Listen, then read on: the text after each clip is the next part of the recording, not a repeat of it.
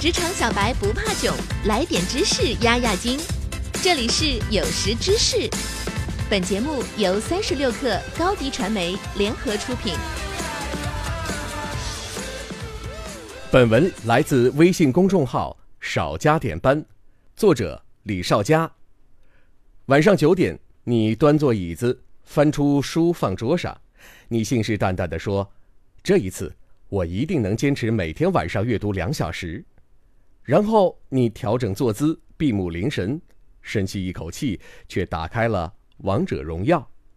我想类似的情境你一定不陌生。下面我们将聊到人类自控力的本质以及提高自控的四种方法。方法一：以想象力唤醒需要强化的情绪。方法二：提升自我效能。方法三：逆向应用不可妥协定理，抑制其他情绪。方法四。明确原则，简化决策。为了窥探自控力的内在运作情况，我们不妨先观察一下人人都能轻易做到的典型自律行为——工作。工作对多数人而言都是不情不愿的，但为何几乎所有人都能够约束自己完成每天不那么喜欢的工作呢？我们兢兢业业完成工作，表面上看可能是为了工资或者爱情。但对于你大脑中负责启动工作的脑智能而言，它只是需要一些激素压制其他欲望。这些激素综合作用的最终效果，才是直接引发我们行为改变的自控器。对这些激素效果的最终感知，我们人类起了个很形象却又过度简化的名称——情绪。情感是我们间接控制自我的唯一方式，也是感知所能触达的最深层面。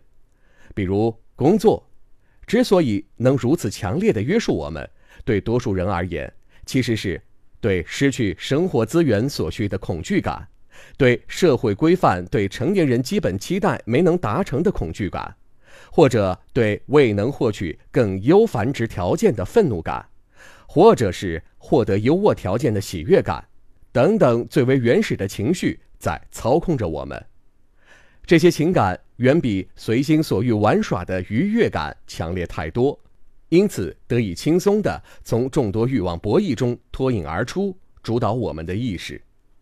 剖析至此，最本质上，我们要做到高度自控力，唯一有效的努力方向就是学会用适合自己的方式，更好地管理自己的情绪。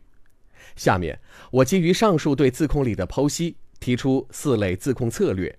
各位可依据自身偏好自行选取。方法一：以想象力唤醒需要强化的情绪。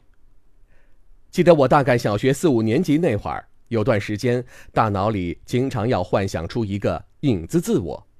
每当我做任何活动，比如做作业，一旦觉得有点累不想做的时候，大脑里就会想象出影子自我，轻蔑地嘲笑自己：“小子，不行了吧？”不行了，就换我来掌控身体吧。每当这个时候，小时候的我内心就会涌起一股不服输的怒火。继续，然后就真的又能延长自控时间了。时至今日，我才恍然大悟，原来那些幼稚的想象力，正是孩子学习通过想象力掌控情绪，更好的控制自己。类似的道理。你也可以依据自身的情感特征，通过想象最适合自己的场景来驱动情绪，实现自控的目的。无论是愤怒、恐惧、伤心、喜悦、兴奋，都可以为己所用。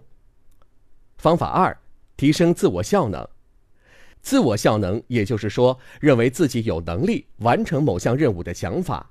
自我效能越高的人，更可能在充满不确定的未来中继续坚持不放弃。自控力也更强，那么要如何提升自我效能呢？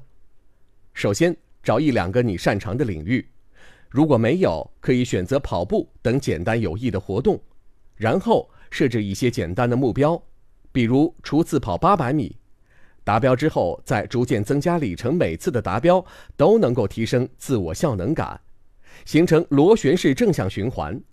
这样，随着自我效能的提升，在生活中。掌控其他领域，比如工作、阅读、学习的自控能力也将愈发变强。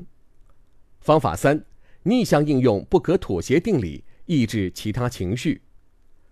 如果朋友们回忆下近期所经历过的纠结体验，可能会察觉到，当我们在面对着两个选项左右为难的时候，这个时候的心智是特别容易让其他事件转移注意力的。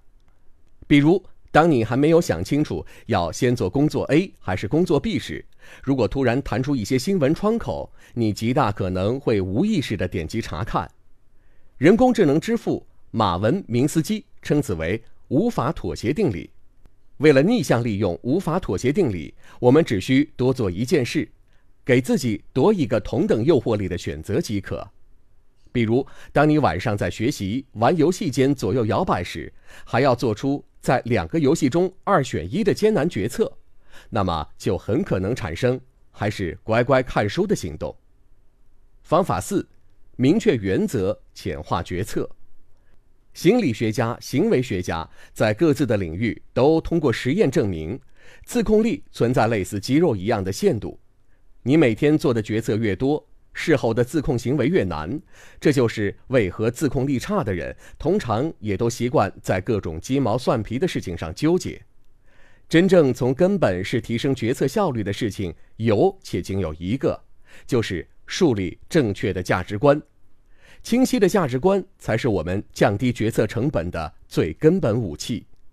想清楚你想要成为什么样的人，你的价值观将变得更清晰。面对生活中绝大多数烦人的选择，你都可以快速进行抉择，以此产生正螺旋的良性循环效果。现在，我们一起来复习一下今天学到的提高自控力的四种方法吧。方法一。以想象力唤醒需要强化的情绪。方法二，提升自我效能。方法三，逆向应用不可妥协定理，抑制其他情绪。方法四，明确原则，简化决策。